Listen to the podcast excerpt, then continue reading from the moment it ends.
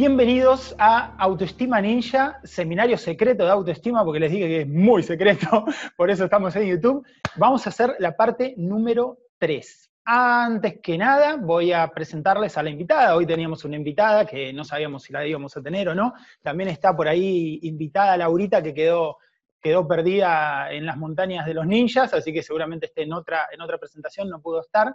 Pero hoy sí tenemos a una persona que yo quiero muchísimo, que yo valoro un montón, que me encanta siempre compartir con ella. Y aquí está Nilda Urdanet, es tu apellido, nunca me va a salir, Nil, nunca me va a salir tu, apellido, Urdaneta. Eh, ahí te reinicio el audio, si querés presentarte. Gracias, Marco. Sí, Nilda Urdaneta, Gracias, siempre es un honor enorme compartir sala contigo. Hace unos cuantos años que nos conocemos y siempre ha sido una sinergia maravillosa. Así que gracias y gracias especialmente por permitirme compartir con tu audiencia, que sé que es grande, que sé que es muy bonita y frente a la que tienes un compromiso enorme. Gracias por esta invitación. Espero estar a la altura de este momento de hoy y de todos los que van a acompañar. Sin duda lo estás, Nilda. Gracias, muchísimas gracias por estar.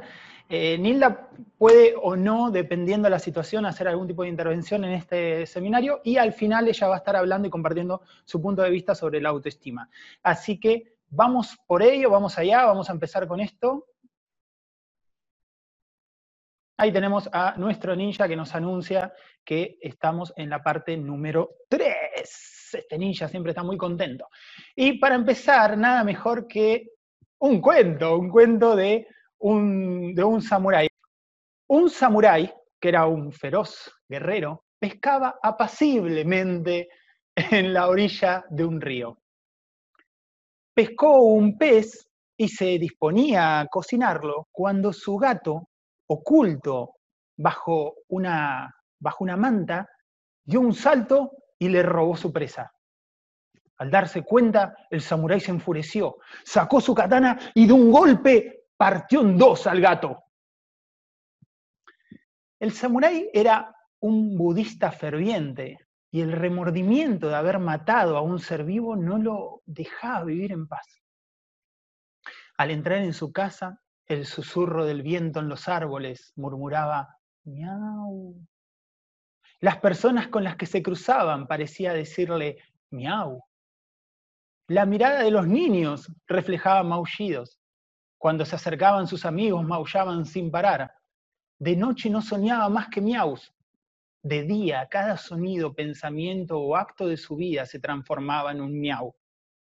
Él mismo se había convertido en un maullido. Su estado no hacía más que empeorar. La obsesión lo perseguía, lo torturaba sin tregua ni descanso. No pudiendo acabar con los maullidos, fue a un viejo templo zen a pedir ayuda a un maestro. Por favor, se lo suplico, ayúdeme a liberarme, dijo el samurái.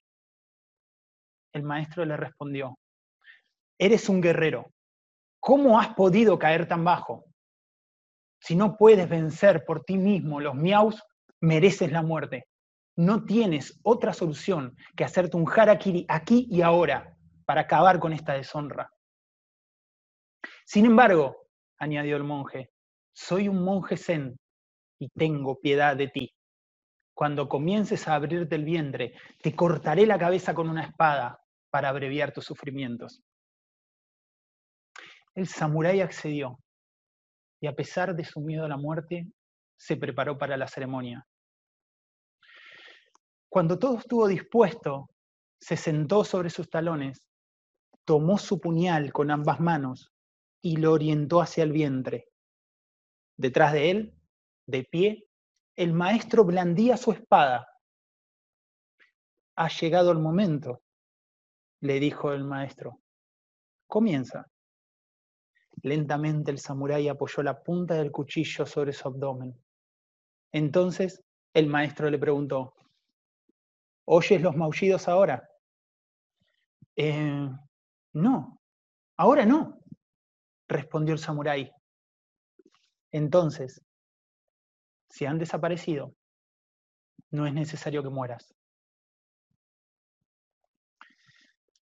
En realidad, todos somos muy parecidos a este samurái, ansiosos atormentados, miedosos, quejumbrosos. Los problemas que nos preocupan no tienen la importancia que les otorgamos. Son parecidos al miau del gato. Vamos a verlos. Antes de seguir, quisiera ocultar. Ahí estoy, ahí me veo yo también. La necesitaba ver a Nilda. Ahí está Nilda. Si, eh, si me querés comentar algo como acordamos, directamente levantame la manito así en el, a ver, o preferís el chat, ¿qué te queda más cómodo? Acá tengo, ahí está, ahí tengo el chat, ahí tengo el chat. Lo voy a ver el chat. Directamente me escribís en el chat, me escribís en el chat, eh, puntos suspensivos y a Bianchi. Listo, ahí está, genial. Necesito un monitor de, de 80. Necesito dos monitores. Con razón hay gente que hace las cosas en dos, tres monitores. Por algo es. El rostro de la autoestima. Los que vieron el seminario 1 y 2 van a disfrutar el 3 de una manera que no tienen idea. El que no vio el 1 y el 2, les recomiendo que ni vean esto y vayan a ver, los voy a poner acá arriba, vayan a ver el 1, porque voy a hablar de cosas que si bien la van a entender, porque no somos tontos, no la van a entender con la profundidad con la que pueden entender si ya vieron el 1 y 2. Sí, estoy hablando para los que ven la grabación. Ahora bien, vamos a el rostro de la autoestima. ¿Cómo se ve la autoestima? ¿Qué, qué es? Todos hablamos de autoestima, hablamos de valoración, de darnos besos en el espejo, pero ¿qué es la autoestima? ¿Cómo se manifiesta? ¿Cómo se ve? ¿Cómo identificamos la autoestima en una persona? Ahí está medio corridito ese texto. Está medio corridito, lo vamos a bajar. Ahí está, el textito bajadito. Em, tranquilidad al hablar de nuestros logros o defectos. Natalie Branden, el padre de la autoestima en quien yo baso gran parte de lo que estoy haciendo aquí, Nathaniel Branden, dice que la autoestima se expresa a sí misma en la tranquilidad con la que hablamos de nuestros logros o defectos de forma directa y honesta. Logros, defectos de manera directa y honesta, ya que tenemos una relación amable con los hechos. Se expresa a sí misma cuando damos y recibimos cumplidos de forma cómoda. Yo conozco gente que no siempre puede recibir cumplidos. Entonces empezamos por hacer una pregunta. ¿Puedo aceptar cumplidos y cariño sin pensar que la otra persona debe tener alguna intención oculta o que yo luego debo retribuir de alguna forma? ¿Puedo hacerlo? Hay personas que me han dicho que han estado estudiando los seminarios y que han estado respondiendo las preguntas y trabajándolas. Yo la verdad que les hago un monumento, porque es la forma, es la forma de trabajar algo. Muy bien, así, así lo hacemos nosotros también, los ninjas. Cuando nos mostramos curiosos, abiertos a nuevas ideas, experiencias y posibilidades que nos da la vida, cuando estamos abiertos a la crítica y hasta disfrutamos reconocer errores, ya que nuestra autoestima no está ligada a parecer perfectos, de eso se, de eso se trata, la autoestima sana. Entonces, ¿puedo yo mantener una mente receptiva a ideas opuestas a lo que ya creo correcto? Por supuesto, todos ustedes ya levantaron la mano y dijeron que seguro que sí. Vamos a hablar de los demás. La autoestima sana se expresa a sí misma cuando hablamos y nos movemos de forma espontánea y tranquila por el hecho de no estar en guerra con nosotros mismos. Ustedes saben que cuando yo estaba eh, repasando todo esto, les comenté el otro día también, hay cosas que me vienen a la mente. Yo me acuerdo que yo cuando era, por ejemplo, adolescente o entre los 20, los 25, 28, yo era una de esas personas que trataba de hacer poses, ¿no? Porque estás muy preocupado por cómo te ven los demás. Entonces, volviendo a ser espontáneo y ser tranquilo. La pregunta es, ¿ustedes responden o reaccionan a las circunstancias? Yo sé que ustedes todos responden, así que vamos a hablar de los demás.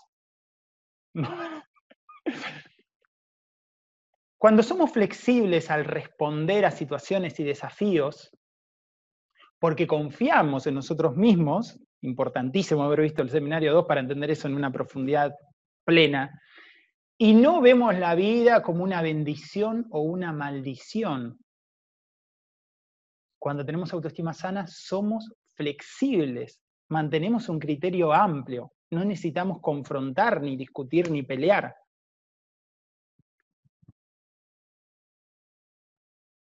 Entonces, ¿conocen a alguien que diga, para mí las cosas son blanco o negro?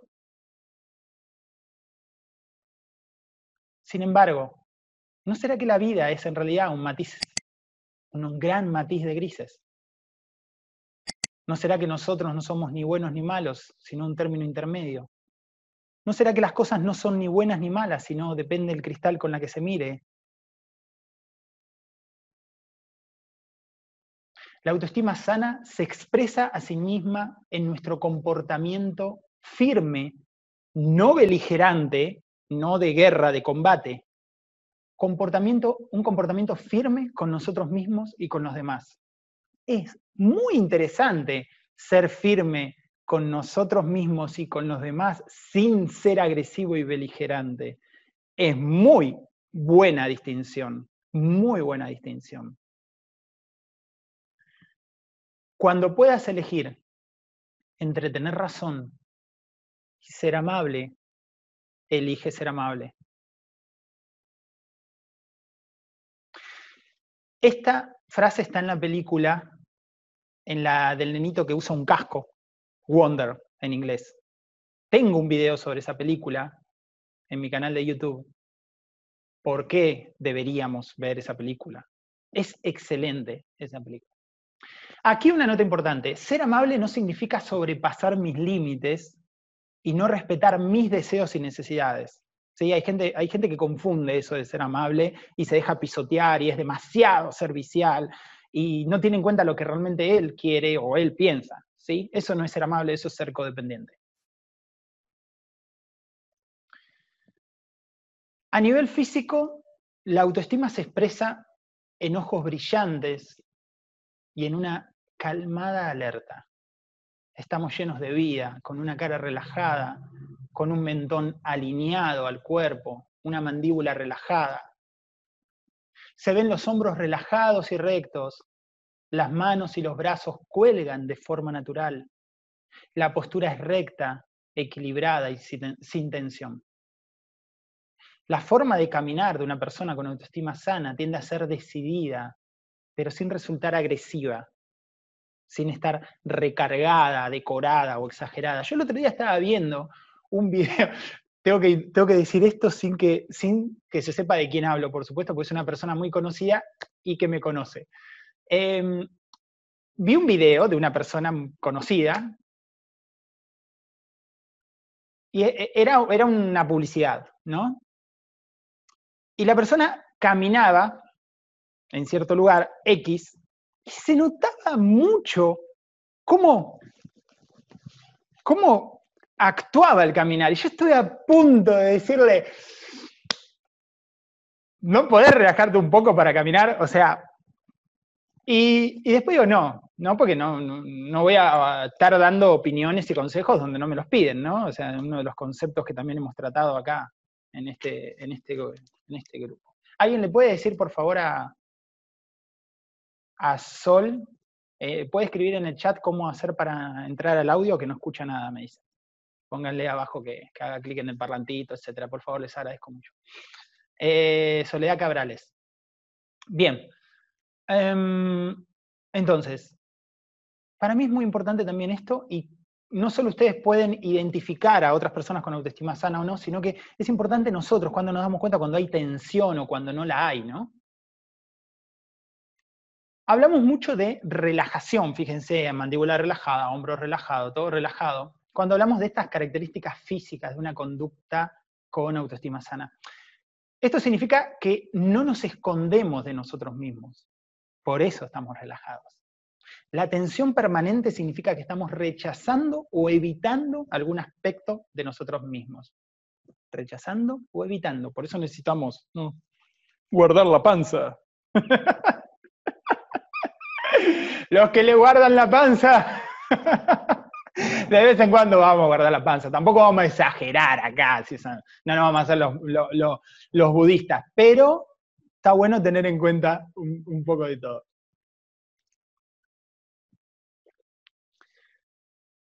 El valor de la autoestima no se trata de sentirnos mejor o sentirnos bonito, que es lo que yo hablé en el 2, sobre esa gente que piensa que autoestima simplemente es hablarse al espejo y decirse cosas lindas.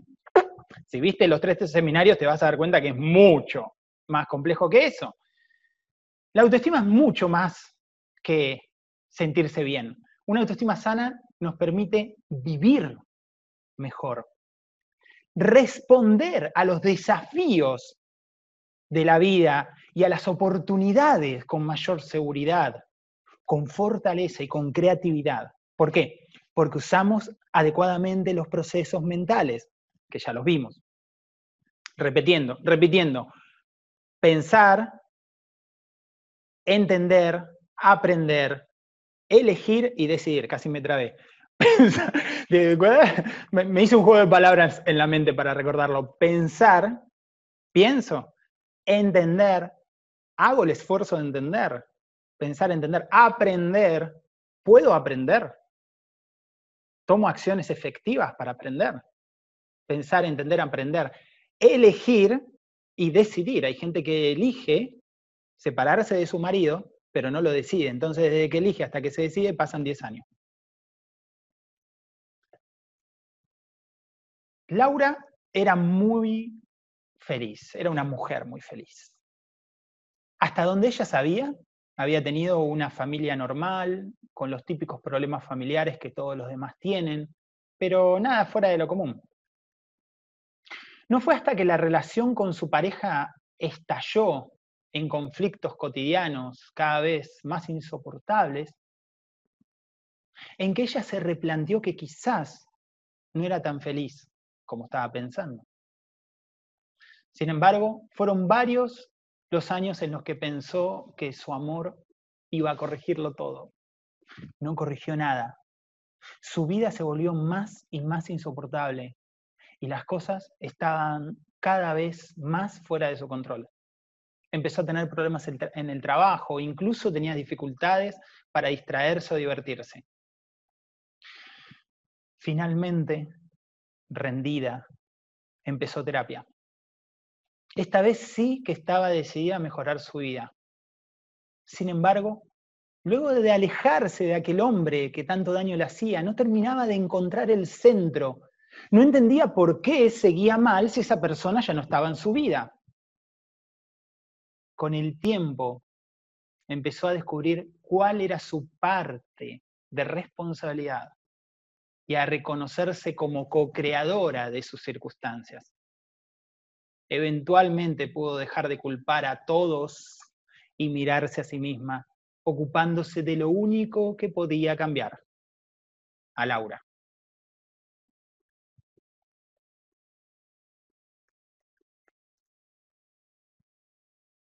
En el primer seminario en el primer seminario, estaba mirando el chat, en el primer seminario, en la diapositiva 16, hablamos de cómo influye la autoestima en todas las áreas de nuestra vida, en nuestra forma de actuar, en el trabajo, en las relaciones con otras personas, en los resultados que tengamos a nivel académico, laboral, físico, mental, espiritual. Influye incluso en la persona de la que nos enamoramos. ¡Wow! La forma de relacionarnos con nuestra pareja y nuestros hijos. Recordemos lo que dijimos en esa parte. Características de una persona con autoestima alta. Recordemos en versión tiny tiny, of course.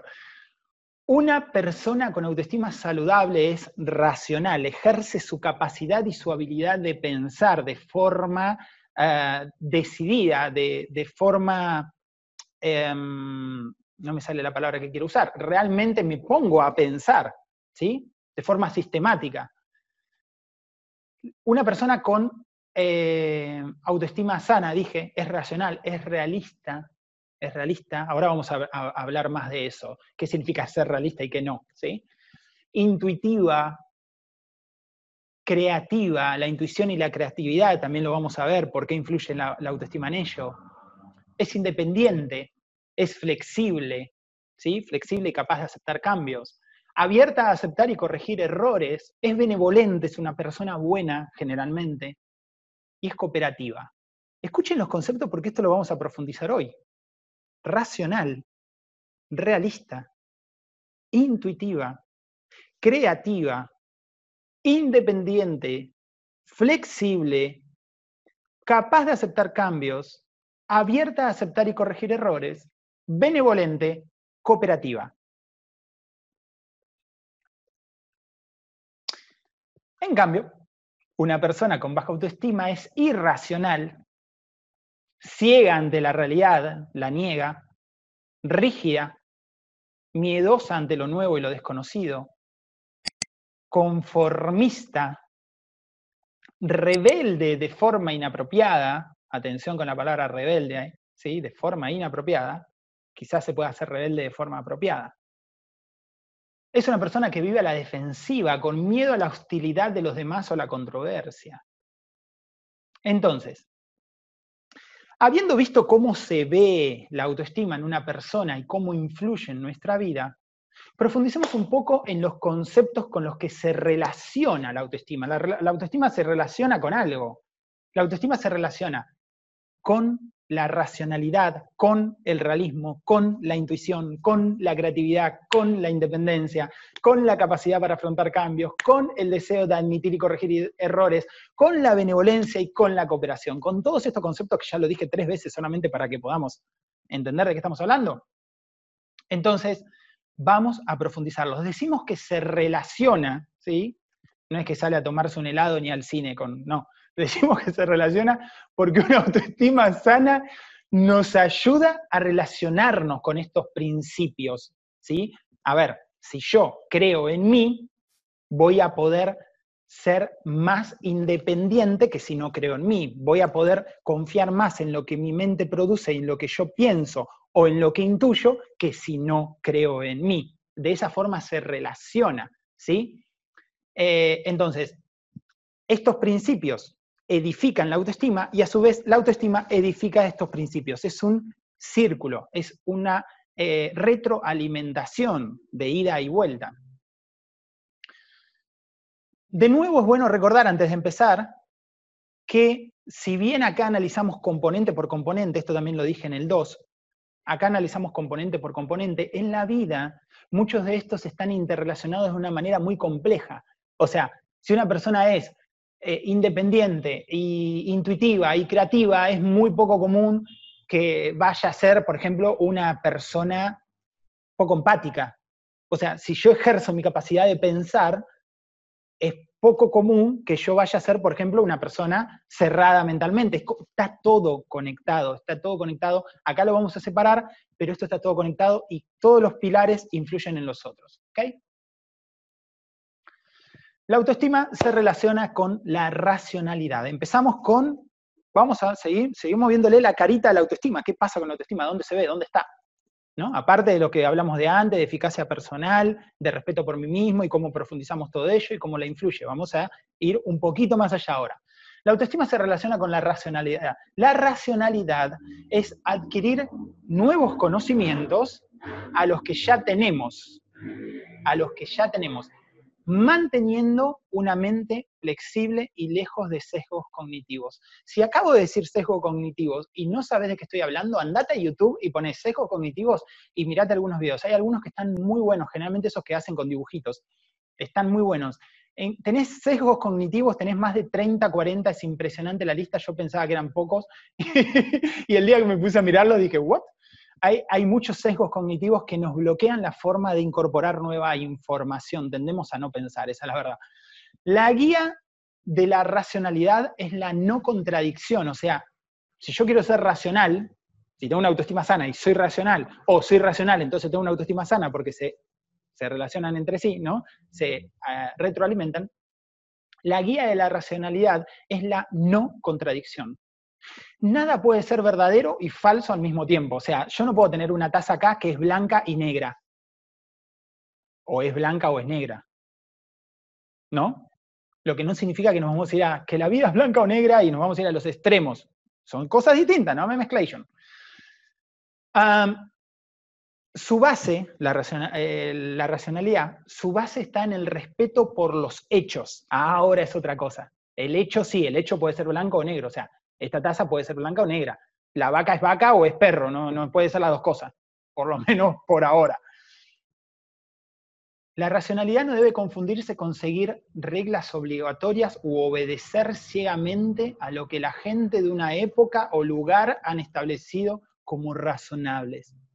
Todo lo contrario, ser racional es desafiar lo establecido, de nuevo, desde la razón y los fundamentos, no desde una actitud beligerante e infantilmente rebelde. Si eventualmente un concepto que se consideraba razonable es invalidado debido a las nuevas evidencias, lo que se derrota es el concepto y no la razón. La racionalidad no se somete a la tradición ni el consenso algo es o no es racional y lógico. Es la conciencia que actúa, la conciencia que actúa en su modalidad explícitamente integradora. Explícitamente integradora. Pregunta para los ninjas. ¿Puedo pensar en las situaciones de manera profunda, considerando todas las variables sin actuar de manera impulsiva.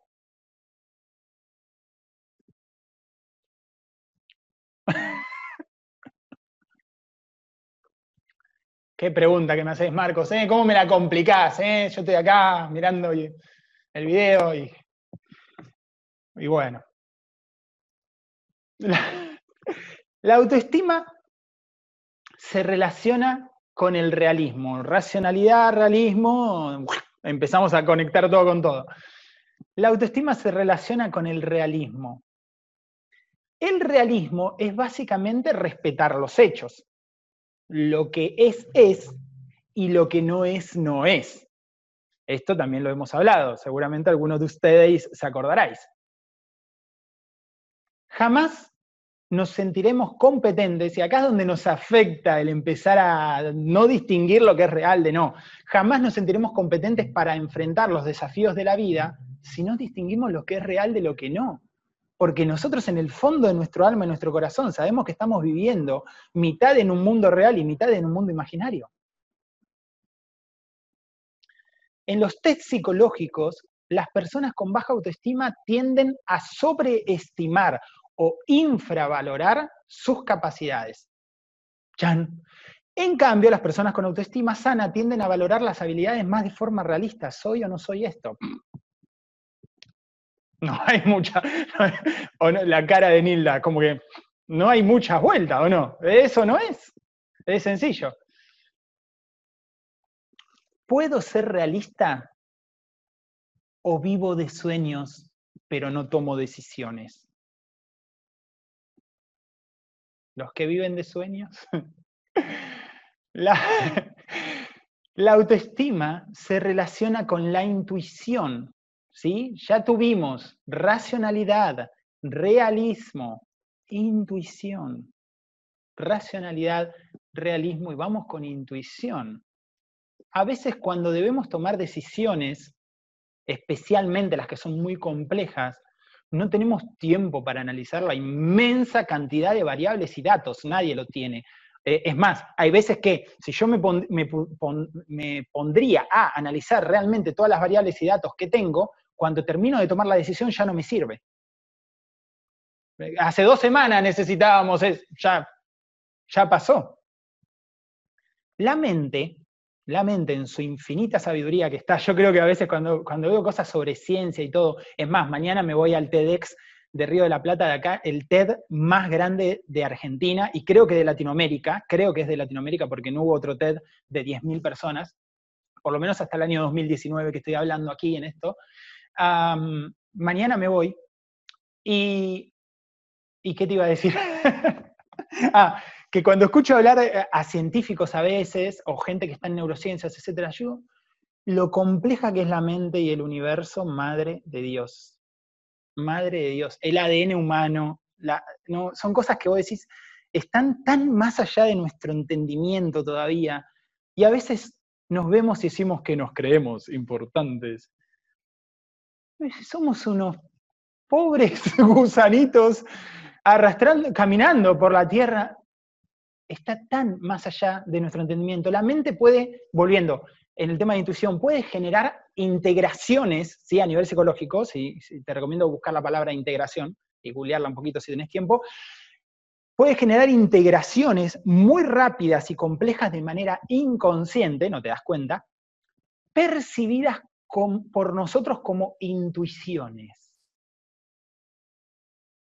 O sea, ¿de dónde viene esa intuición? En la mente conectó todo, hizo pa, pa, pa, pa, pa, pa, toma, acá hay algo. Ni siquiera lo podés verbalizar, no, no, no lo podés pensar con claridad, hay algo ahí.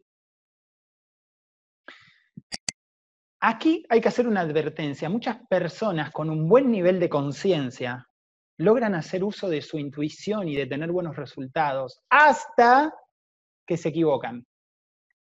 Entonces se dicen a sí mismos que la intuición no sirve y vuelven a parámetros demasiado racionales. Eso no es justo, ni para la intuición ni para vos, porque nada es mágico. Y así como la intuición te puede dar grandes beneficios, también te puede hacer equivocar.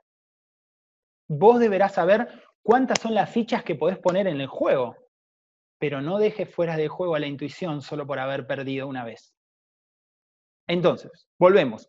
Las personas que confían en sí mismas son más propensas, propensas a escuchar con claridad sus intuiciones y a confiar en ellas. Yo puedo escuchar mejor lo que, lo que intuyo y confío en mi intuición porque creo en mí y creo en los productos de mi mente.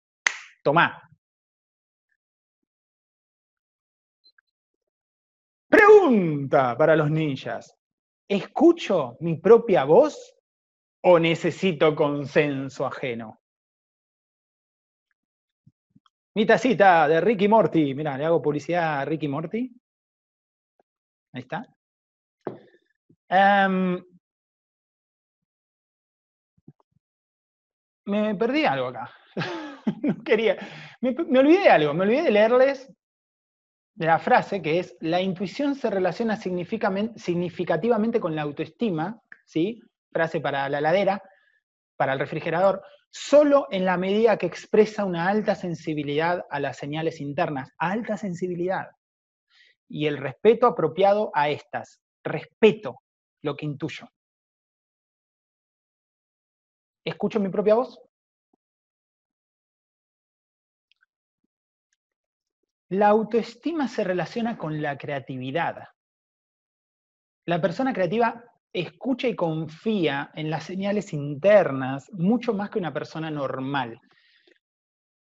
Su mente no depende de los demás al menos no en este área, en la creatividad.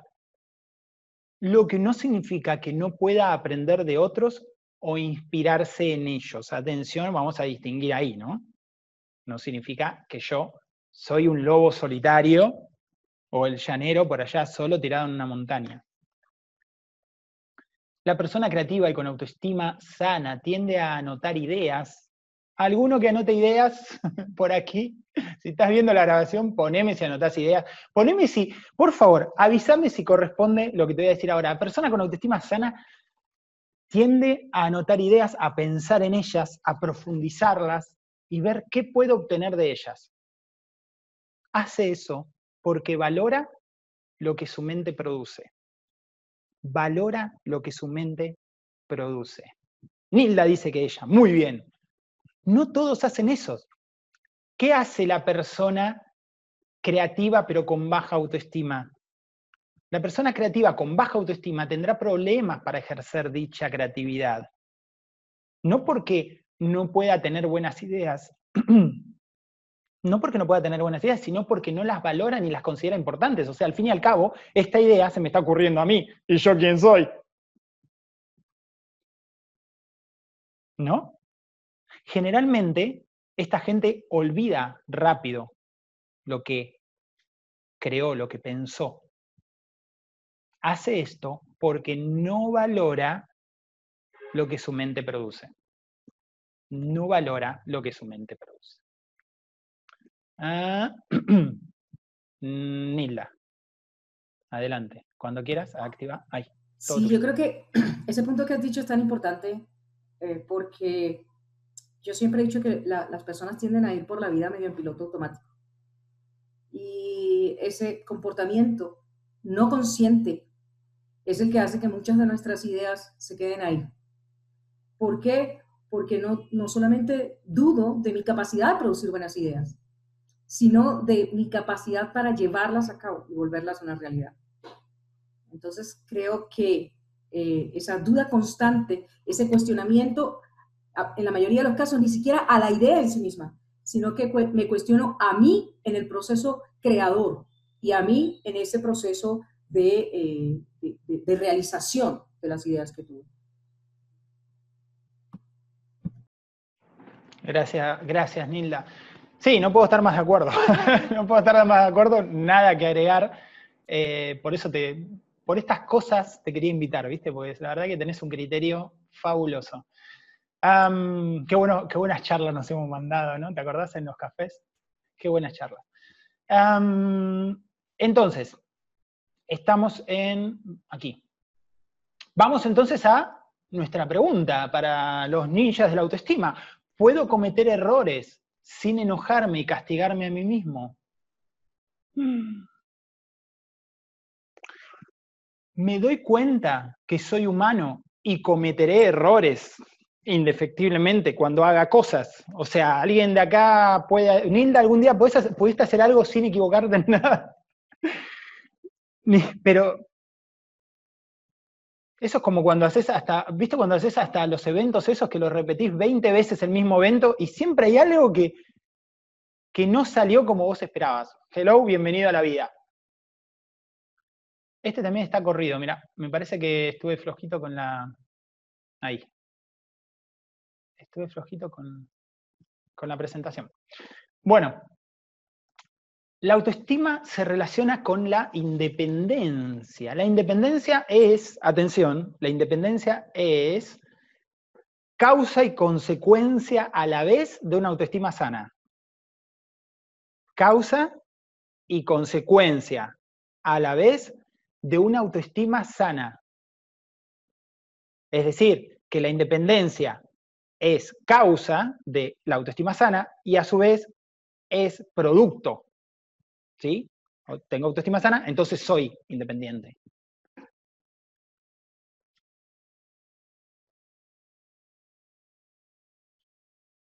La autoestima, está, estaba mirando, eh, la autoestima se relaciona con la responsabilidad personal. ¿Sí? Lo mismo sucede con, con esta práctica. Es causa, lo mismo sucede que lo que dije antes, es causa y consecuencia a la vez el hecho de ser responsable. Al ser incondicionalmente responsable, y acá definitivamente tendríamos que hablar, hacer mínimo unos 15, 20 minutos solamente de responsabilidad personal. Lamentablemente no los tenemos. Al ser incondicionalmente responsables, nos ocupamos de nuestras metas, no solo financieras, metas una meta puede ser espiritual, una meta puede ser de estudio, de crecimiento, de superación emocional, ¿sí? Y de lograr aquellas cosas que nos hagan felices, ¿sí? Al ser, repito, incondicionalmente responsables, nos ocupamos de nuestras metas y de nosotros mismos, de las cosas que nos hacen bien. Eso obviamente me va a llevar a una autoestima sana. Y una autoestima sana me va a llevar obviamente a ser responsable. Nuevamente nos encontramos con la retroalimentación. Pregunta para los ninjas de la autoestima. ¿Considero mi bienestar cuando tomo decisiones? ¿O solo pienso en el bienestar del otro? respeto y honro mis ideas, evitando acomodarme a los demás solo para mantener la paz? ¿Alguien por ahí que evite los conflictos? ¿He hecho el esfuerzo de tener sesiones con un terapeuta o profesional de forma sistemática? ¿Alguien que prefiera gastar dinero en alcohol, salidas o cigarrillos en vez de en su mente? pongo como pretexto el trabajo o el estudio para escapar de ocuparme de mí mismo y enfrentar mis problemas. Hay gente que pone el pretexto del trabajo, del estudio, y otros que ponen el pretexto de estar todo el tiempo ayudando a los demás. Todo el tiempo estoy salvando a alguien y resolviéndole la vida a alguien. Los demás, los que no están viendo este video.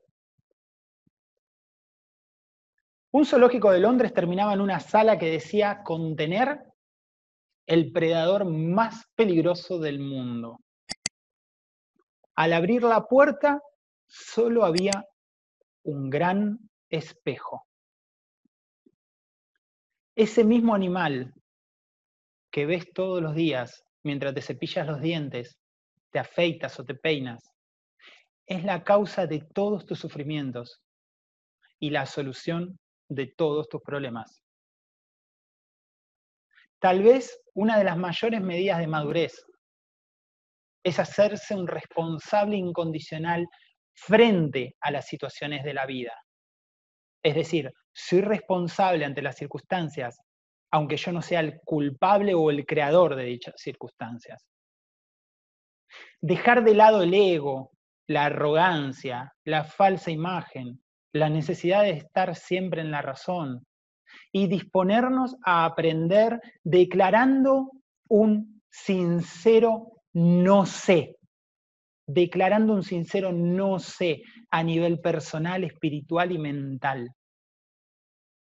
Es lo único que me va a hacer ser responsable y abandonar el victimismo, el culpo a todo el mundo. Un profundo y sincero no sé es el único punto de partida posible para lograr un aprendizaje que nos conlleve al crecimiento que estamos buscando y necesitamos tener para finalmente superar las circunstancias. Primero tengo que crecer yo, luego podré hacer lo que tengo que hacer. No hay otra, no hay otro camino. La autoestima se relaciona con la flexibilidad, ser flexible significa poder responder a los cambios sin estar atado al pasado. Podría existir, me pone Nilda, podría existir alguna situación en la que evitar un conflicto no esté relacionado con mi autoestima. Yo, eh, toda, en realidad, todas las situaciones que nosotros vivimos influyen en nuestra autoestima. La autoestima fluctúa todo el tiempo. Hay que ver si esa situación que yo evito lo hago desde el respeto. Si yo estoy respetando mis necesidades, mis sentimientos, mis emociones y para ello evito y digo, mirá, si vos querés vivir mal, yo no puedo vivir con vos, entonces estoy salvaguardando mi autoestima. De hecho, eso no, es una decisión inteligente si de eso estamos hablando.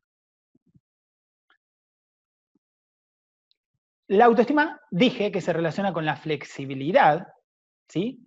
que significa poder responder a cambios sin estar atado al pasado, es decir, separándome de lo que fue, de lo que yo era, de lo que yo pensaba, de cómo se hacía antes, etc. ¿sí? Esto de Nilda sabrá mucho porque ah, ella trabaja mucho a nivel eh, liderazgo empresarial. Las cosas antes se hacían así y ya te llevaron puesto, ya, estamos en el 2020, tenemos internet.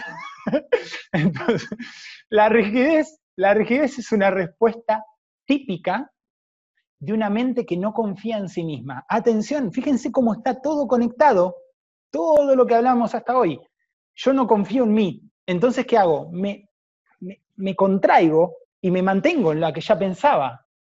La falta de confianza nos mantiene atados a patrones viejos de pensamiento y de acción.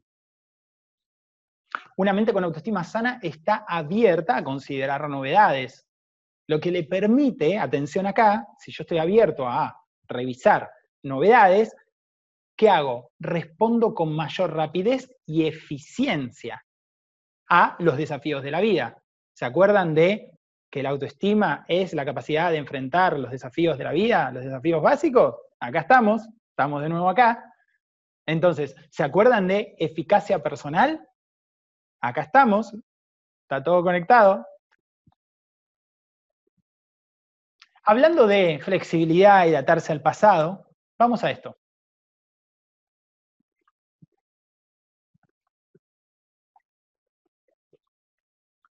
Un estudiante zen se quejaba de que no podía meditar.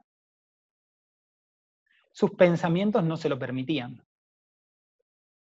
Habló de esto con su maestro diciéndole, maestro, los pensamientos y las imágenes mentales no me dejan meditar. Cuando se van unos segundos, luego vuelven con más fuerza. No puedo meditar, no me dejan en paz. El maestro le dijo que esto dependía de él mismo y que simplemente debía soltarlo. No obstante, el estudiante seguía lamentándose que los pensamientos no lo dejaban en paz y que su mente estaba confusa. Cada vez que intentaba concentrarse, todo un tren de pensamientos y reflexiones, a menudo inútiles y triviales, irrumpían en su cabeza. El maestro entonces le dijo, bien, sostén esta cuchara.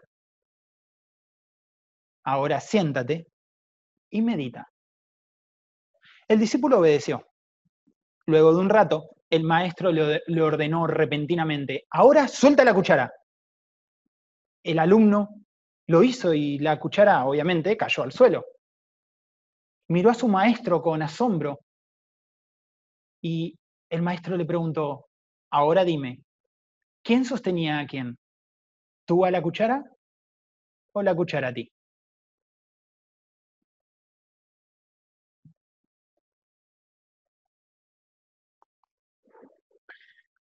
A mí siempre me ha gustado preguntar, y me pregunto a mí mismo también, ¿quién tiene a quién?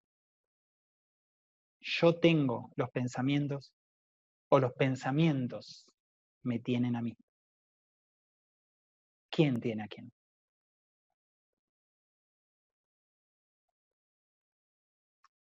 La autoestima se relaciona con la capacidad para afrontar cambios. Como vimos recién, la flexibilidad es amiga de la autoestima sana.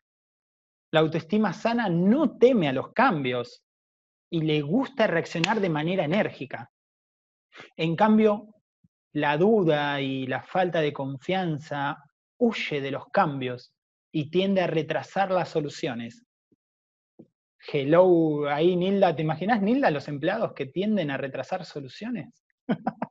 Hay muchos, Justamente por esto, en un mundo tan globalizado como el que vivimos hoy, donde mandás un mensaje así y se hace viral en Japón, es fundamental la autoestima sana en los negocios, en los emprendimientos y por supuesto en los empleados.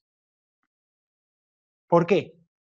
Porque es mi confianza en mí para responder a las situaciones porque es mi flexibilidad mental para adaptarme a nuevas ideas y soltar las viejas. Mirá, si no tendrá que ver. La capacidad para enfrentarnos a los cambios con realismo, cosa que ya vimos, con realismo, con una disciplina personal efectiva y con una autogestión efectiva, el triángulo está directamente conectado con una autoestima sana. Y recuerden que lo que acabo de decir los psicólogos lo llaman fuerza del yo. Es decir, una orientación sana hacia el realismo, hacia lo que es, lo que no es, ¿sí? una disciplina personal efectiva y una autogestión sana, eficiente. Eso es fuerza del yo.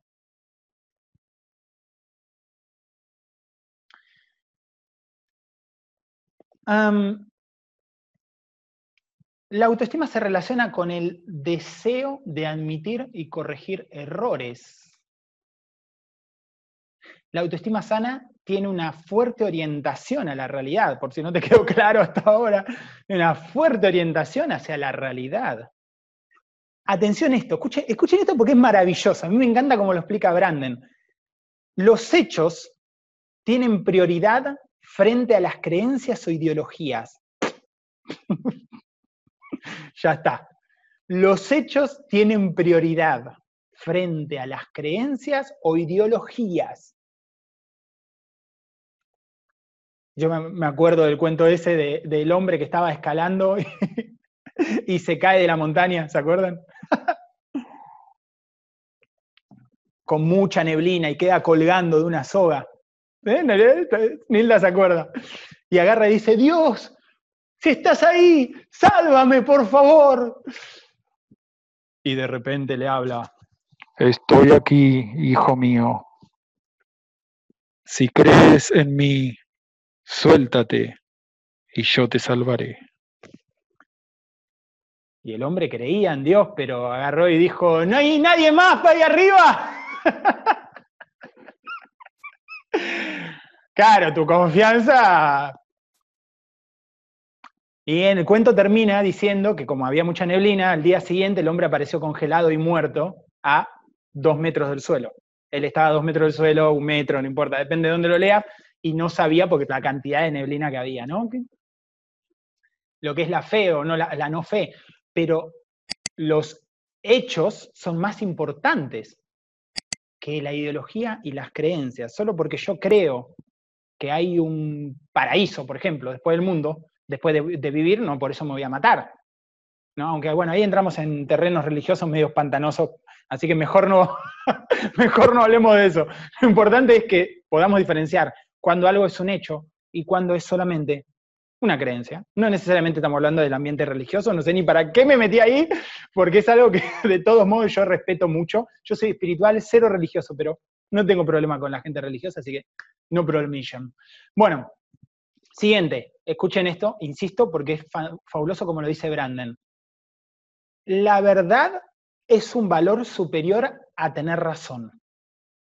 ¡Wow!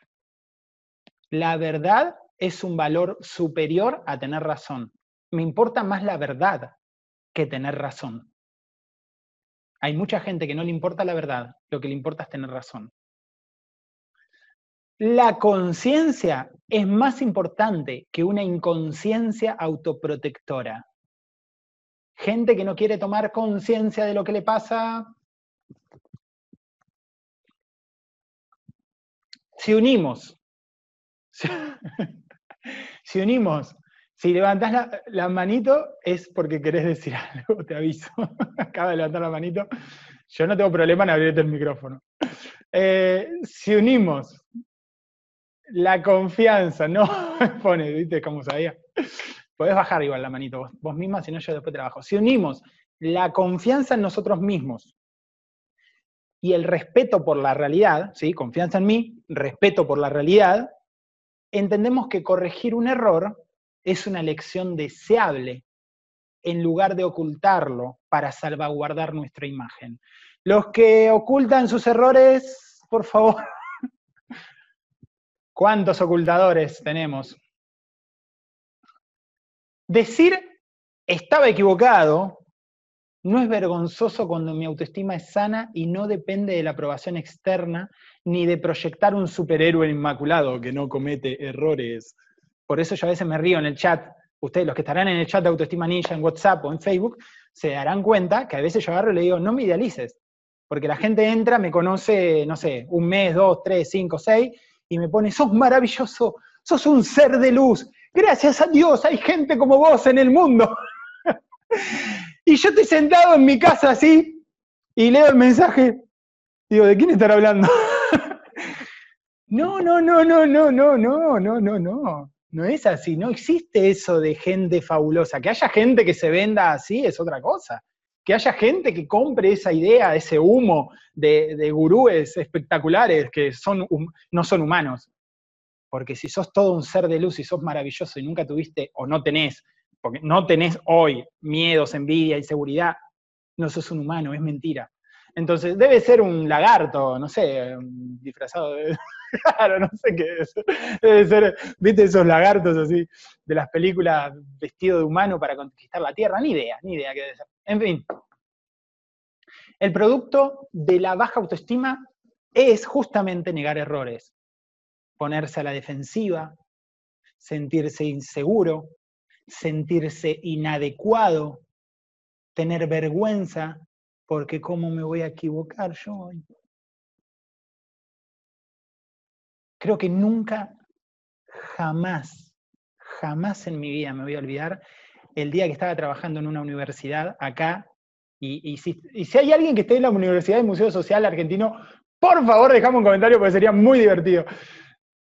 Trabajando en la Universidad del Museo Social, aquí en Buenos Aires, yo estaba en el área de sistemas,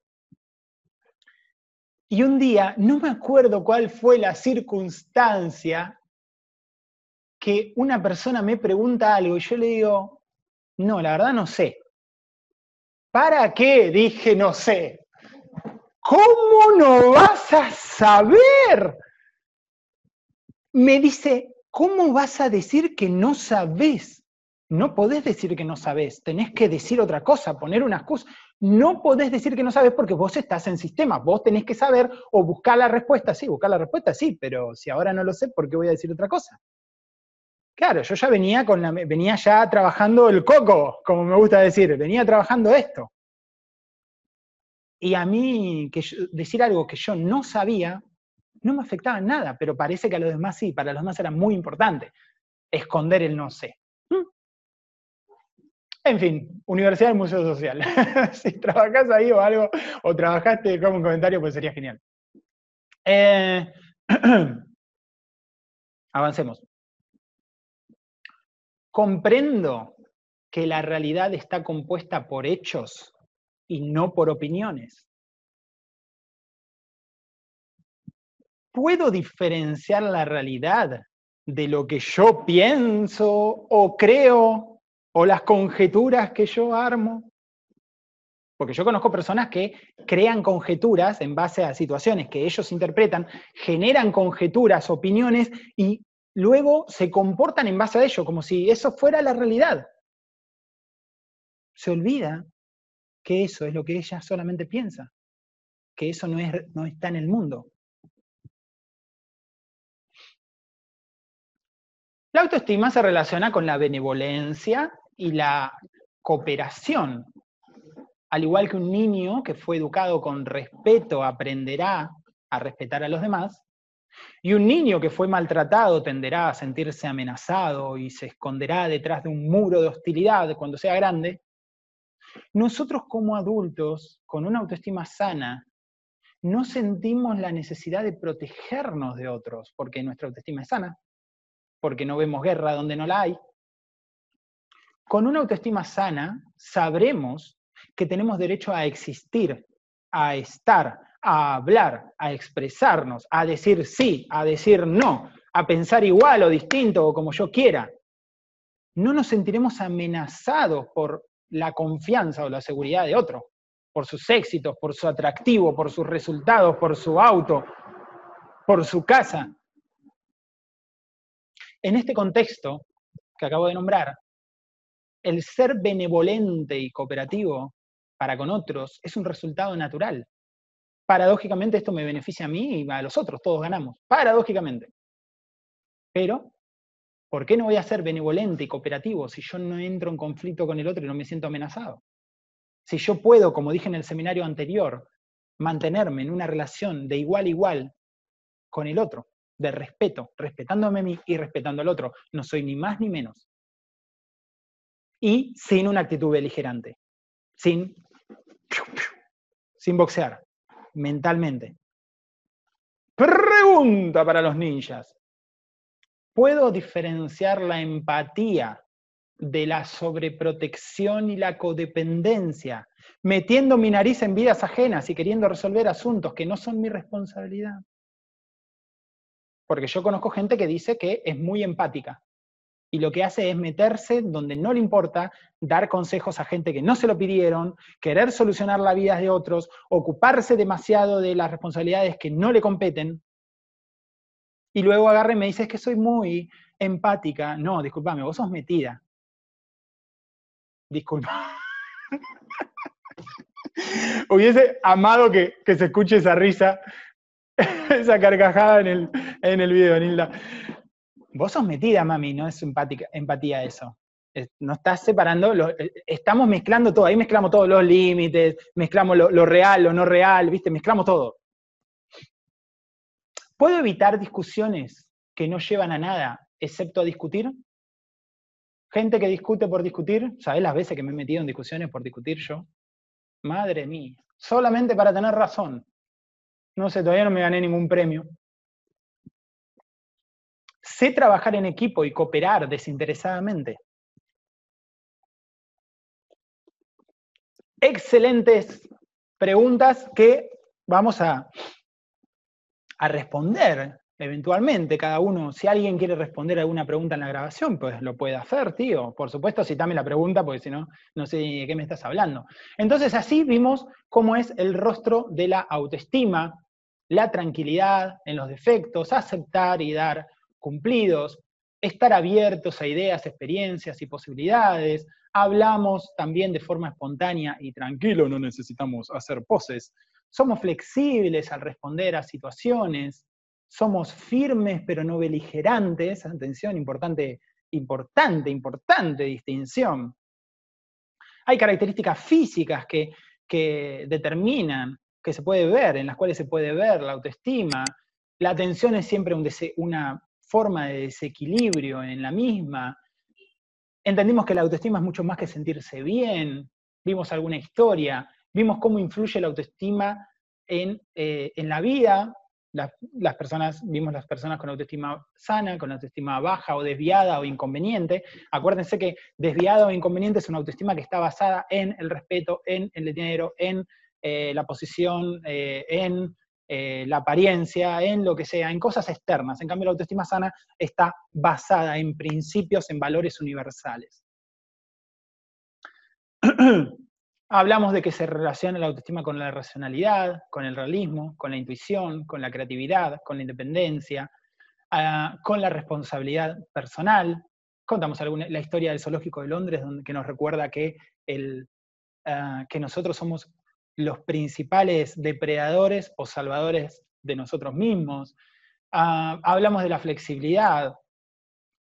Hablamos del hermoso cuento de dejar las cosas y ver quién tiene a quién, Ah, hablamos de que la autoestima es la capacidad para afrontar cambios, para soltar el pasado y las, viejas ideas y estrategias, de, que podemos, de que es deseable para nosotros admitir y corregir errores, ah, de que podemos ser, por lo tanto, eh, dicho todo esto, vamos a ser obviamente benevolentes, cooperativos y empáticos de una forma sana y no empáticos, entre comillas, e hicimos algunas preguntas. Aclarado esto, por aquí estamos, eh, estamos casi en el final.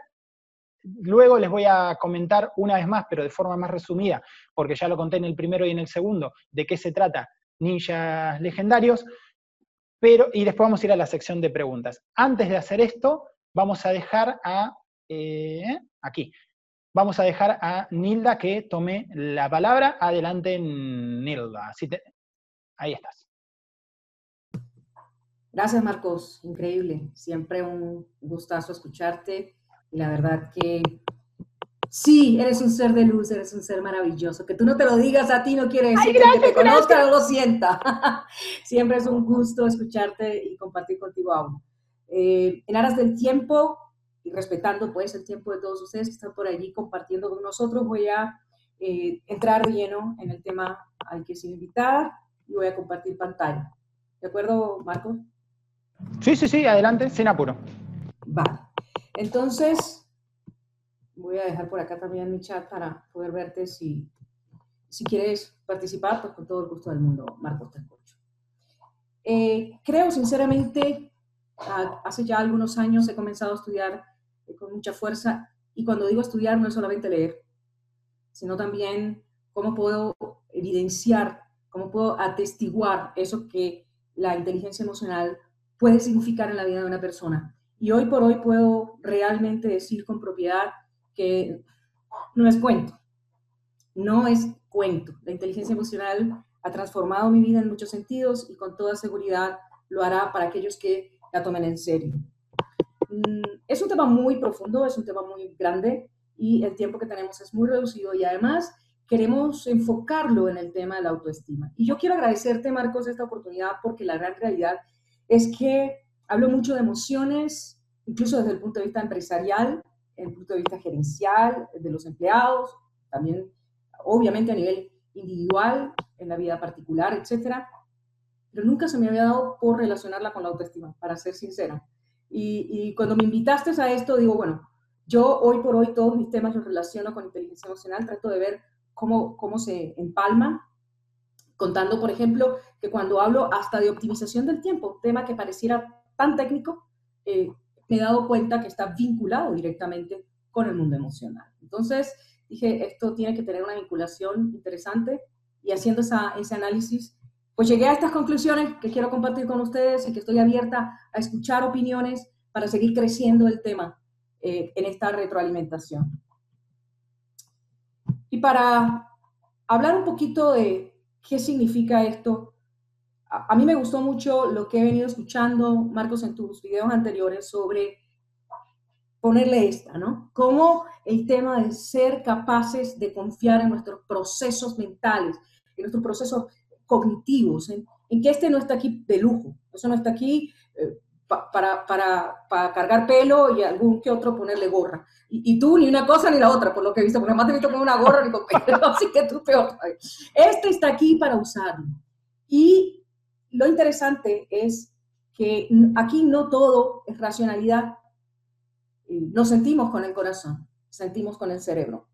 Y esa, eh, eh, ese descubrimiento para mí fue maravilloso, obvio, yo sabía que el corazón no sentía, pero lo que no sabía era cómo era que las emociones influían en mi mundo, influían en mis decisiones, influían en mis resultados, influía absolutamente en todo lo que eh, significaba mi vida. Y finalmente comprendí que la inteligencia emocional obviamente es comprender que en el cerebro uh, la emoción y la razón conviven. Y es esta convivencia eh, la que debe ser muy sana. Y ella está vinculada directamente con la autoestima y hoy vamos a ver cómo está vinculada. Y quiero comenzar haciendo énfasis en esta frase de que cada cabeza es un mundo, pero todos los cerebros son iguales, porque cuando nosotros entendemos que los procesos mentales son los mismos en todas las personas, desde el, punto de vista meramente eh, mecánico, ¿sí? biológico. Todos los cerebros funcionan iguales. Lo que es diferente en cada persona es el cómo procesa sus pensamientos. Los cerebros son iguales, los pensamientos son diferentes. Por eso cada cabeza es un mundo, ¿vale? Los cerebros son iguales, las mentes son distintas. Y desde allí, eh, entender el tema de las verdades me pareció importante, porque Marcos ha venido hablando eh, insistentemente en el tema de la realidad y en el tema de poder saber qué es realidad y qué es una opinión, qué es una simple percepción. Y entonces debemos entender cómo nuestro cerebro crea realidades. Porque cuando yo no sé, para yo poder separar estas cosas, tengo que saber con exactitud cuándo es un hecho y cuándo es mi percepción y no es tan fácil como parece. Porque las percepciones suelen ser tan fuertes que en mi cabeza puedo verlas como hechos y describirlas como hechos, cuando realmente lo que están es siendo percepciones. Ahora, ¿cómo funciona nuestro cerebro? Debemos entender que tenemos una parte de nuestro cerebro que conocemos como el cerebro límbico, que es nuestro cerebro emocional, que es donde se procesa todo nuestro mundo emocional, es donde se albergan todos nuestros recuerdos y también donde hay todo un inventario de reacciones emocionales. ¿Y por qué esto es tan importante? Porque todo lo que percibimos a través de los cinco sentidos, que es la conexión que tenemos con el mundo, la conexión que tengo conmigo misma, es racional, está aquí adentro. Pero la, la relación que tengo con el mundo es a través de los cinco sentidos. Y esa percepción que tengo con el mundo, esa vinculación que tengo, lo hace primero mi cerebro emocional y después mi cerebro racional. Todo lo que yo percibo a través de la vista, el olfato, el oído, el tacto, el gusto, llega primero a mi cerebro límbico y genera una emoción sin que yo tenga ninguna actividad cognitiva, sin que yo haya podido racionalizar absolutamente nada. Y desde allí puedo decir con, claridad que ese es mi filtro, es el filtro a través del que yo miro el mundo. Porque una de las cosas que hace mi cerebro límbico es interpretar la realidad con base a sus emociones, a sus recuerdos, a su, y ahí es donde entra esto que Marcos hace mucho énfasis en el, tema de las creencias. Son mis creencias un filtro importante, porque mis creencias están sembradas justamente en mi cerebro límbico y están vinculadas directamente a todo mi mundo emocional. Es a través de ellas que yo percibo el mundo y como yo lo interpreto. Por lo tanto, mi primera reacción ante cualquier cosa siempre es primero emocional. Dicho esto, tengo que entender que todas mis emociones son buenas. Hay gente que le tiene miedo al miedo. Hay gente que le tiene miedo a la tristeza, a la rabia, a la ansiedad. Y resulta ser que ninguna emoción es negativa. Imaginemos un tablero ahí lleno de luces. Ese es nuestro cerebro. Y frente a cualquier emoción se empiezan a encender luces. Lo que significa que las emociones son advertencias que nos está haciendo nuestro cerebro de que algo está pasando. Si tengo miedo, me está diciendo, hey, para, cuidado, mira, algo está pasando. Si, si tengo tristeza, para, para, porque esto, esto te está afectando. Y debo aprender a entender a relacionarme muy bien, porque si quiero tener una autoestima sana, debo tener una relación sana con mis emociones. No me puedo pelear con mis emociones. Debo aceptar que todo lo que yo siento es válido. Cuando yo acepto que mis emociones son válidas, pienso a construir de allí. Y cuando yo acepto que nada de lo que yo siento puede ser negativo, sino que lo que yo siento es una alarma para que yo empiece a racionalizar, a pensar y a tomar decisiones. No, no, no creo que pueda repetirlas en el orden que tú ya te, conoces de memoria, Marco, pero más o menos es eso, ¿no? Pensar, entender, elegir, decidir. ¿Lo hice bien? Correcto, y aprender, sí. Y aprender. Entonces, ese es el proceso cognitivo que debe partir de comprender mi mundo emocional, de no pelear con mi mundo emocional, de aceptar que tengo emociones y que además emociones que yo no controlo. No controlo. ¿Querías decir algo, Marcos? Sí, eh, en el primero o segundo o en ambos, no me acuerdo, hemos hablado justamente de ese factor que vos estás nombrando que es tan importante, porque yo conozco una inmensa cantidad de personas que están peleadas con sí mismas, que van por la vida insultándose a sí mismas o quejándose o maltratándose, y siempre ponemos el mismo ejemplo. Yo le digo, a ver, si viene una persona que vos querés mucho, tu mejor amiga, tu hermana del alma, y te dice algo, y te pone el corazón en la mesa y te dice algo que hizo muy mal, vos la empezarías a atacar. Le dirías, al final sos una inútil, no servís para nada.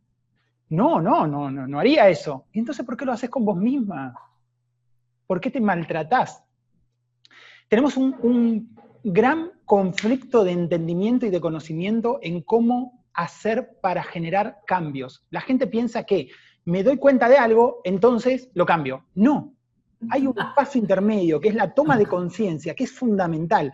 Y si yo reconozco algo y no trabajo la aceptación y me voy directamente a accionar algo, mi acción no va a ser efectiva porque yo no estoy trabajando mi conciencia. Entonces lo que estoy haciendo es sacarme algo rápido ya que me molesta y me hace mal y tengo que cambiarlo. ¿Y por qué siempre fallo? Fallo porque no trabajo mi aceptación, la aceptación de que yo soy esa persona que hizo eso, que pensó eso, que dijo eso, aunque yo no esté contento hoy, aunque eso no me haga sentir orgulloso. fue una parte de mí, en ese momento lo fue. Necesito integrar, como bien estás diciendo, Nilda. Gracias. Y, esa parte de lo que fui también es parte de lo que sentí. Y esto es tan importante porque una persona con una autoestima baja eh, es una persona que no se perdona. Y no se perdona simplemente porque no se comprendió a sí mismo y no comprendió su propia emocionalidad. no entendió que lo que estaba sintiendo tenía un origen válido, un origen que tiene sentido para tu sistema límbico, que además está allí para, y ha venido acumulando información desde que naciste. Entonces, el cerebro límbico es ese gran tablero que tiene alarmas eh, que, se activan a través de cada emocionalidad y que lo que te están diciendo es para, piensa, reflexión y después actúa. Pero lo que hacemos es que nuestro sistema límbico trabaja tan rápidamente que reaccionamos muy rápido emocionalmente. Cuando no tenemos el proceso racional, cognitivo, de entender la emocionalidad, por qué sentí eso, si me sentí así por lo que dijo, me sentí así por quién lo dijo, me sentí así, me sentí así por cuándo lo dijo, delante de quién lo dijo, ¿sí? Y, y si yo no entiendo qué fue lo que me hizo sentir así, puedo reaccionar incluso con la persona equivocada en el momento equivocado. Entonces, gracias a Dios, así como tenemos un centinela emocional, que es nuestro cerebro límbico, que es el que, el que está allí para velar por todo nuestro mundo emocional y además está allí para protegernos. Sí, dime, Mar. No, que ahí lo que vos acabas de decir es, también es fundamental porque yo, ¿qué pasa? Termino creyendo que eh, el que me hace daño es el otro. ¿Por qué? Porque no, no me entendí, no me conocí. Entonces, ¿qué tengo que hacer yo para no sentirme mal? Cambiar al otro o alejarme del otro. Que, ah, eh, están también las situaciones en las que alejarse es una solución, ¿no? O sea, depende. Pero si alguien me está diciendo algo, por ejemplo, que me ofendió en una reunión, yo creo que el que me ofendió es el otro, y sin embargo soy yo el que le da poder al otro de sentirme ofendido. Yo me siento ofendido por algo que yo creo. Y ahí está todo, todo eso es autoestima. Todo eso es autoestima. Y yo paso a ser, ahora que el otro tiene poder sobre mí, yo paso a ser un esclavo emocional. Ahora yo dependo de la opinión ajena. Total, absolutamente. Y así como tenemos ese sentinela emocional que es de alguna manera, como decía, eh, esas alarmas emocionales que están allí para cuidarnos, para protegernos, Asimismo, afortunadamente tenemos un gerente emocional. Tú sabes, Marco, que vengo del mundo gerencial, del mundo ejecutivo, y para mí este concepto me parece maravilloso. No es mío, el nombre no lo inventé yo, lo leí alguna vez y dije, me gusta. Este gerente emocional que es la en la neocorteza, los lóbulos prefrontales.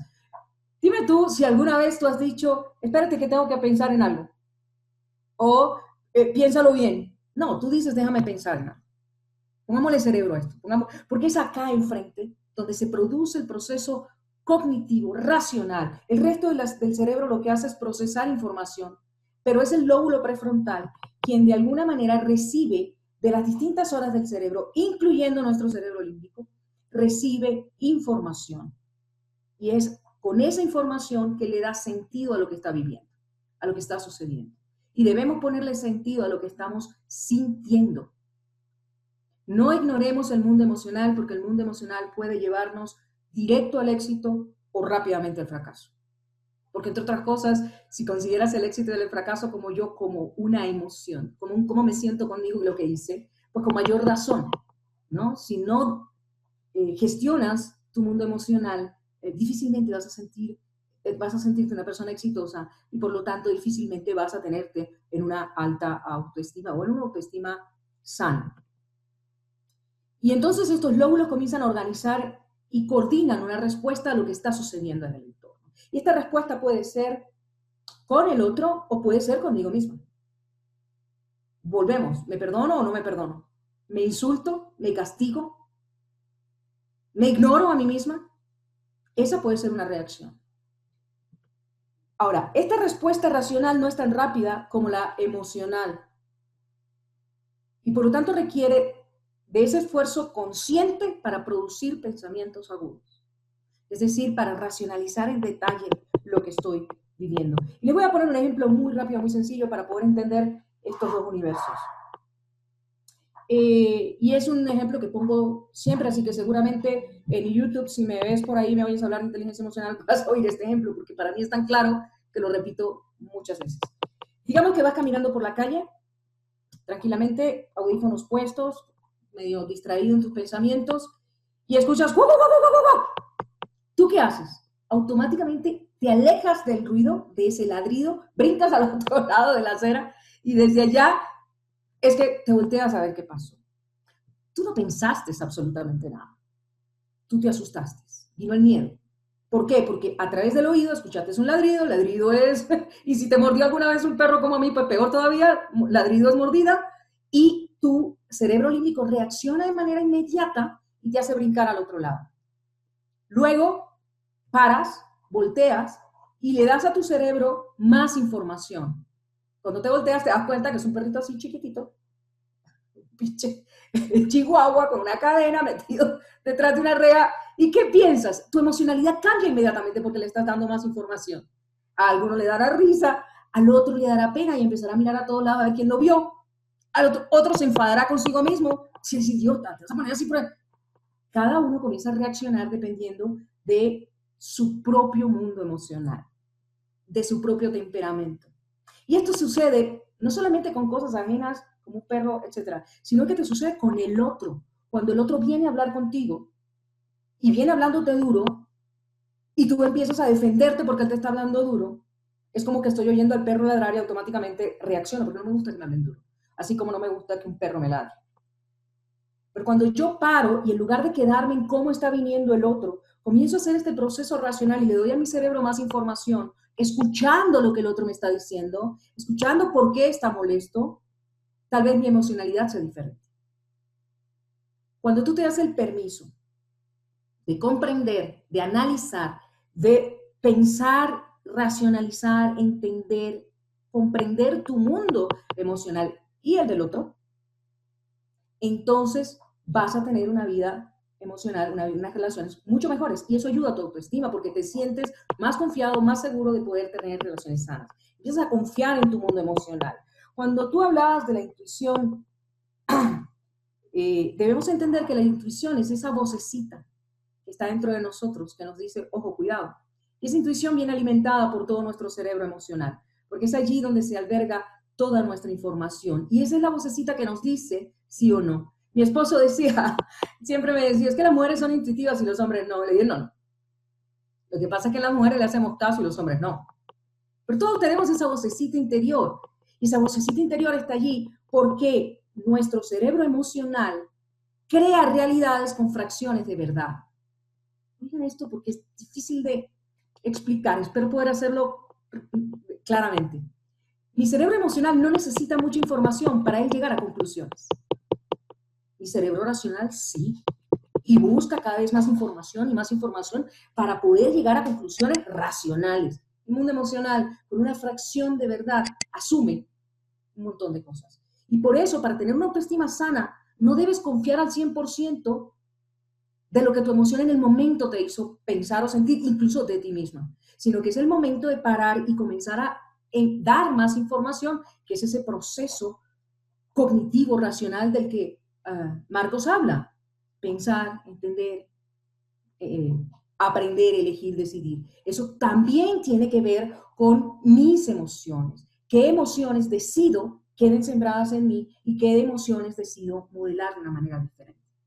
Ahora, cuando no existe esta relación, esta armonía de los lóbulos prefrontales con mi cerebro límbico, es decir, cuando yo no racionalizo mis emociones, no las, no las, no, no las analizo, por lo tanto no las entiendo, mi vida emocional puede carecer de sentido. Y ahí es donde vienen las depresiones, muy típicas de personas que tienen una muy mala autoestima. Pero tienen que ver por qué, con qué. Tiene que ver eh, con que yo no estoy racionalizando correctamente mi emoción y le estoy dando a mi emoción 100% de Ah, verdad. Estoy considerando que mi emoción no se equivoca. Y la emoción se equivoca porque la emoción parte de fracciones de verdades. Entonces yo tengo que darle racionalmente mucho más información para que mi emocionalidad vaya entendiendo que hay otras cosas y por lo tanto se vaya modelando. Y la vida comienza a tener sentido. También, si no existe este proceso racional y confiamos absolutamente. Espera, creo que, no sé si ya mejoró lo del micrófono, Marco, pero es que tengo esto torcido, dame un segundo. Creo que es esto. Perdón, qué pena, pero creo que esto era lo que estaba causando el problema. Me dicen si mejora. Dale. ¿Vale? Eh, además, si este proceso racional no existe de mi mundo emocional, yo puedo tender también a sobredimensionar lo que estoy sintiendo y mis emociones pueden secuestrar mi razón. Eso se conoce en psicología como el secuestro emocional. Es cuando mis emociones se desbordan de tal manera que no me dejan pensar con claridad. Y por eso lo primero es manejar el mundo emocional para que todo el proceso cognitivo tenga sentido, para que todo el proceso racional funcione. Porque si no, la emocionalidad desbordada no me deja pensar con claridad. Y, lo, podemos ver, ah, por supuesto, en los estados de ira, es donde la gente más rápidamente lo relaciona, pero les voy a contar cómo se desbordan las emociones. Si yo, por ejemplo, tengo una alegría muy grande y no la gestiono adecuadamente, esta se puede volver euforia. Y sabemos lo que los episodios de euforia pueden causar. Han causado muertes. En un estadio de fútbol donde las emociones se desbordan, han habido muertos. En los famosos Viernes Negros en Estados Unidos, cuando se abren las tiendas, eh, esa, esa emocionalidad desbordada, miren lo que puede, causar, y ha causado muertes. Pero por el otro, dime, Marco. No, que básicamente yo em, me gustaría agregar acá en esto, ¿no? Que básicamente yo trato de dejarle siempre a la gente la idea de que no tome decisiones en estados emocionales alterados. Pues si yo tomo una decisión porque estoy muy contento o muy triste o melancólico o eh, necesito algo, estoy en un estado emocional alterado y tomo una decisión que probablemente esté tenida de esa emoción. Si yo estoy triste, voy a tomar una decisión que me va a generar tristeza. Si yo estoy colérico, voy a tomar una decisión colérica. Entonces, no es bueno tomar decisiones en estados emocionales alterados. Y aquí entra otro paréntesis que tratamos de qué hacer en esas crisis que vos nombrás, qué hacer, qué hacer en esas crisis cuando me invade una situación y yo me desbordo emocionalmente. Para ello, nada mejor que la práctica de la meditación. Y cuando hablamos de meditación, ¿qué pensamos? Que tenemos que ir al medio de una montaña. Y lo cierto es que no, que vos podés meditar dos o tres minutitos con una app en un celular, dos o tres minutitos por día, antes de comer, después de comer, en estudiar, cuando vas, cuando vas en el... Manejando no. no te recomiendo meditar si vas manejando. cuando vas en el bus, en el, en el colectivo, meditas un ratito, cerrás los ojos y haces un poquito de meditación. ¿Qué te va a dar eso? Te va a dar conciencia de tus emociones. Y cuando la situación venga y vos sientas un desborde, vas a poder ser consciente, lo vas a poder palpar. Incluso yo a veces me doy cuenta que me estoy por empezar a enojar, mirá si estaré consciente. estoy por empezar a enojar. y lo ves cuando el monstruo es chiquitito que empieza a crecer, entonces lo podés gestionar de otra forma. ¿Sí? Nada más. Absolutamente, por eso decía que cuando nosotros no racionalizamos lo que estamos sintiendo, esta emoción puede llegar a sobredimensionarse y secuestrar la razón. Es decir, cuando una persona es capaz de saber, y yo le digo a las personas en esto del mundo emocional, eh, que por un lado respeten, amen sus emociones, no las nieguen, no se molesten por sus emociones. Ay, yo sí soy estúpida, ¿por qué me fui a poner así de triste? Yo, yo sí soy boba, yo por qué me enojé de esa manera. No te castigues por lo que sentiste, por lo que sentiste. Y a mí me gusta mucho una frase que tú dices, eh, es lo que eres. Es lo que fuiste en ese momento y tienes que amar lo que fuiste emocionalmente en ese momento. Lo que tienes que hacer es entender que ese tipo de situaciones te dan tristeza, te dan rabia. Y empiezas a descubrir dos cosas en el mundo emocional. Por eso hay que racionalizar. Uno, empiezas a descubrir cuáles son tus disparadores emocionales. ¿Qué es lo que te enfada? ¿Qué es lo que te entristece? ¿Qué es lo que te alegra? Esos disparadores. Y por otro lado, empiezas a reconocer tu termómetro emocional. Cuando eres tan consciente y estás en el aquí y el ahora, tú puedes empezar a, darte cuenta como hace Marcos, ¿no? Eh, ah, espera, que la tengo aquí. Ya esto, ya esto está aquí. O sea, si me paso dos minutos más en esto, esto va a estallar y se va a poner feo. Tú lo sabes. Tú sabes, si, si eres consciente de tu emoción, sabes hasta dónde puedes controlarla y dónde va a comenzar a desbordarse. Entonces, una persona con autoestima clara, sana, tiene muy claro cuáles son sus disparadores y conoce muy bien sus termómetros emocionales. Sabe qué le dispara emociones, cuándo, en qué situaciones pueden dispararse y sabe perfectamente medir si todavía puedo controlarlo o si esto se está desbordando a un punto donde me va a hacer tomar malas decisiones. Y yo quiero hacer énfasis que cuando tú dices que en un estado emocional como eso no tomemos decisiones, es que no podemos tomar decisiones. Lo que estamos haciendo es permitiéndole a nuestro cerebro límbico que decida, pero no soy yo, porque yo soy mi cerebro racional. Entonces, mi cerebro límbico decide y ahí es donde podemos cometer errores. Incluso si le permitimos a nuestro cerebro límbico tomar decisiones, podría llevarnos a la muerte, podríamos llevarnos a matar a una persona. Pero no fue tu decisión. Cuando lo piensas en frío, tú dices, yo nunca hubiera, yo no sé por qué hice eso. Lo hiciste porque no eras tú razonando y tomando decisiones. Dime, Marco. Hay una, hay una película, em, ay, que no me acuerdo cómo se llama, que es de un preso que, es, eh, que se mete en un programa de rehabilitación con caballos. Eh, Stallion, ay, no me salen, bueno, no me sale el nombre.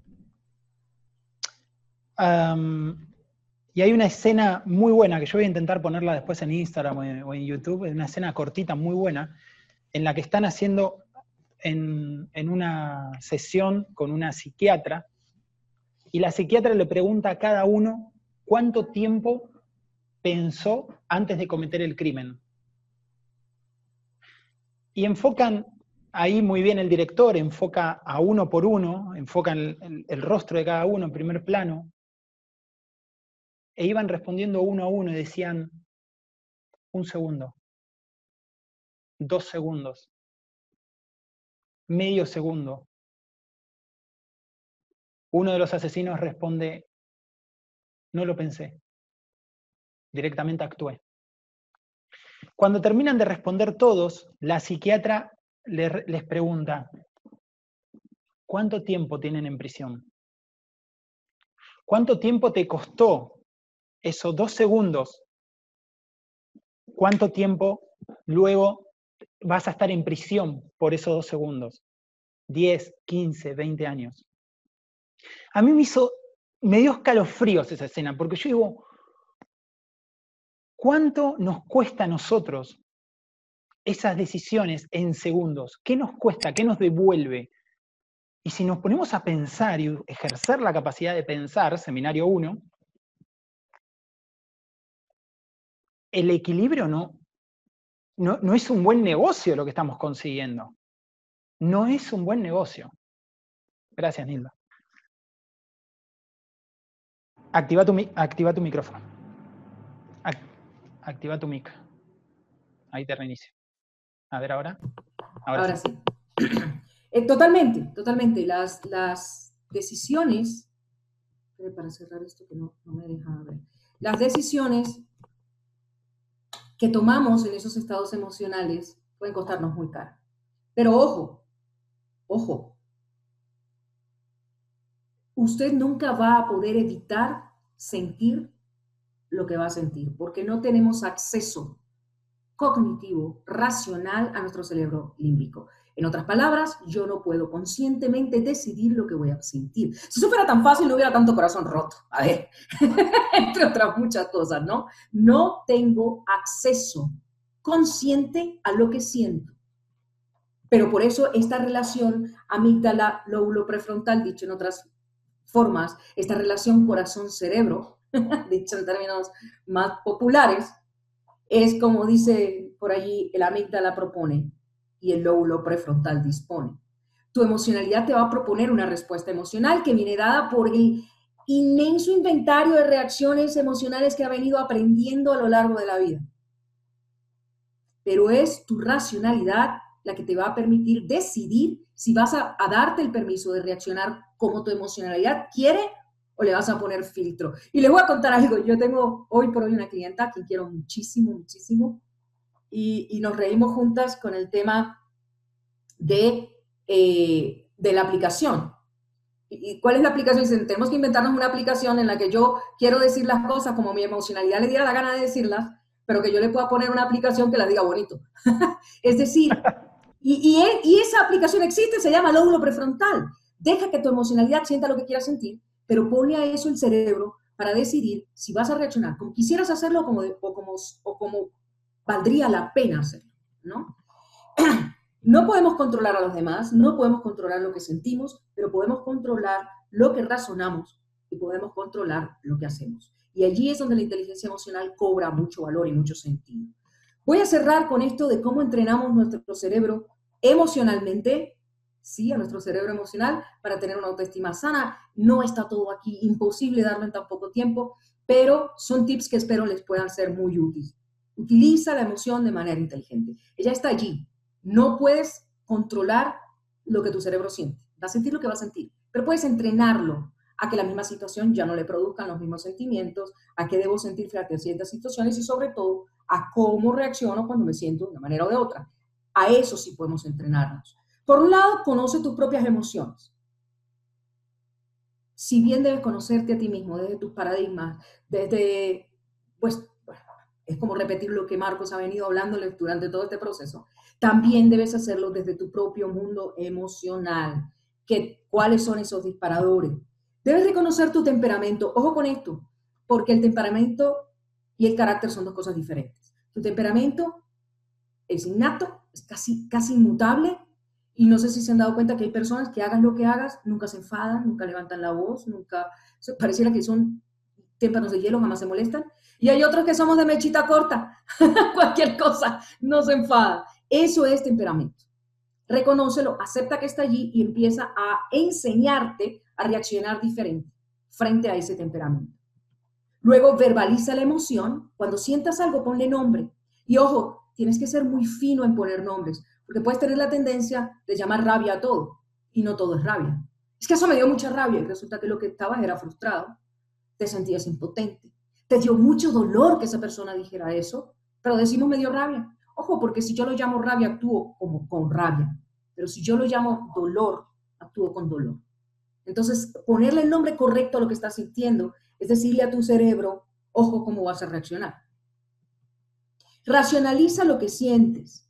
Empieza a pensar en lo que estás sintiendo y conéctalo con la versión que quieres de ti. Construye ese tú que quieres ser.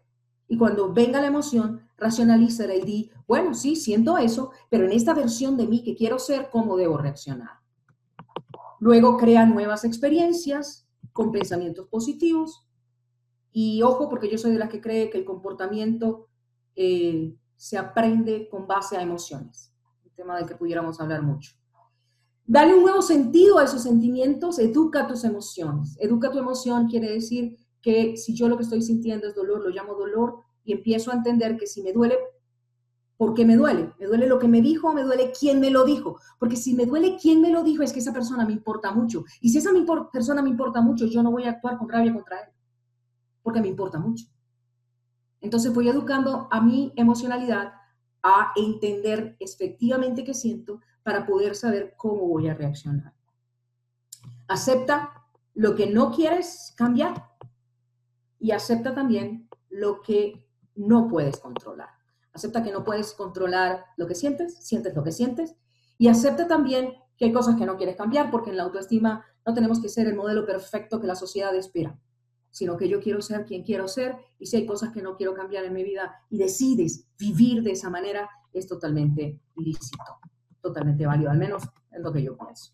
Pues bueno, eso es todo, que la emoción no te nuble la razón ni te aleje de los objetivos. Entiende tu mundo emocional y sobre todas las cosas eh, que creo que es muy, muy, muy válido, entiende que al final del día somos emociones yo les los invito, al que le guste todo este tema del mundo emocional, los invito a que busquen en internet a una persona que me ha ayudado mucho en mi mundo emocional, es el doctor López Rossetti, quien además nos enseña a meditar en un minuto, y, y veamos cómo el mundo emocional nos define. Entonces debemos aprender a conocerlo para que nos defina de la manera que queremos definirnos a nosotros mismos. Marcos, gracias por la invitación y dejo abierta pues micrófonos para, para todos ustedes. Gracias, Marco. Gracias, Nilda. Eh, la verdad, a mí me, encanta que podamos compartir una vez más, que podamos estar conversando y que, podamos complementar esto, cómo lo, cómo lo trabajás vos, orientado desde la neurociencia y cómo lo trabajo yo, que me voy eh, al, lado, al lado humano y cómo está todo conectado, es impresionante, eh, lo valoro mucho. Los que quieran encontrar a Nilda, bueno, Nilda recién sacó la, diapositiva donde estaba eh, su nombre, si, no sé si querés ponerla de vuelta, Nilda Urdaneta, Nilda Urdaneta, la podés encontrar en, YouTube, en Facebook, en Instagram y en el WhatsApp que está ahí también en pantalla. Así que Urdaneta, Nilda Urdaneta Llanes. Gracias, Nil. Un, placer poder compartir con vos esto. Y ahora sí, les voy a compartir, vamos a cerrar el seminario, la tercera parte del seminario. Nosotros teníamos, estábamos, les quería comentar rápidamente, porque ya se los comenté en los otros, que tenemos ninjas legendarios, en el cual estuve pensando, después lo voy a explicar bien en el grupo porque hay gente que lo ve offline en los videos esto que no puede estar presente. Así que em, después lo voy a decir en el grupo. Sin embargo, eh, les aclaro, tienen un seminario al mes en vivo, ¿sí? un seminario mínimo. El grupo de WhatsApp exclusivo van a tener talleres, ejercicios y dinámicas sobre autoestima y codependencia y seguimiento personalizado. ¿sí? Todo eso por 27 dólares por mes. En los primeros dos seminarios yo nombré otro valor, pero hay personas que me escribieron, que me dijeron que les interesaba, pero que estaba fuera de su presupuesto, así que lo que hice, luego de pensar varios días, es reducir el precio y sacar una de las, de, de los de las tareas que yo iba a hacer en ese grupo, que era la que más tiempo me demandaba, ¿sí? Así que vamos a hacer solamente seminario, mínimo uno al mes, el grupo de WhatsApp, los talleres, dinámicas, ejercicios para trabajarlo, para que todo esto no quede en una hermosa nube de conceptos que después no sé cómo aplicarlo. y sigo saltando cuando me ladra el chihuahua. Y, y seguimiento personalizado. Todo, es decir, que yo voy a estar con ustedes, no es que se lo voy a tirar el material y listo, como si fuese un video en YouTube más, no, lo vamos a trabajar, a digerir. 27 por mes lo pueden pagar por PayPal o por Western Union. Así que nada más para quienes estén viendo el video en YouTube o estén escuchando esto en iVoox, Spotify, iTunes, Google Podcast, etcétera. Gracias por estar del otro lado. Apoya nuestro nuestro clan con tu like, con tu comentario, o si no, una, si no lo haces, una horda de, ninjas muertos, los antepasados van a venir y te van a tirar de las patas cuando estés durmiendo, así que tenés que dejar un comentario si sí o dejar tu like. Te dejo acá arriba o acá arriba el primer seminario, por si aún no lo viste. Te recomiendo muchísimo que empieces desde el 1 y eh, nada más, te deseo siempre lo mejor, suscríbete y que sigas avanzando en el aprendizaje de tus artes ninjas, especialmente la autoestima ninja. Chau, chau.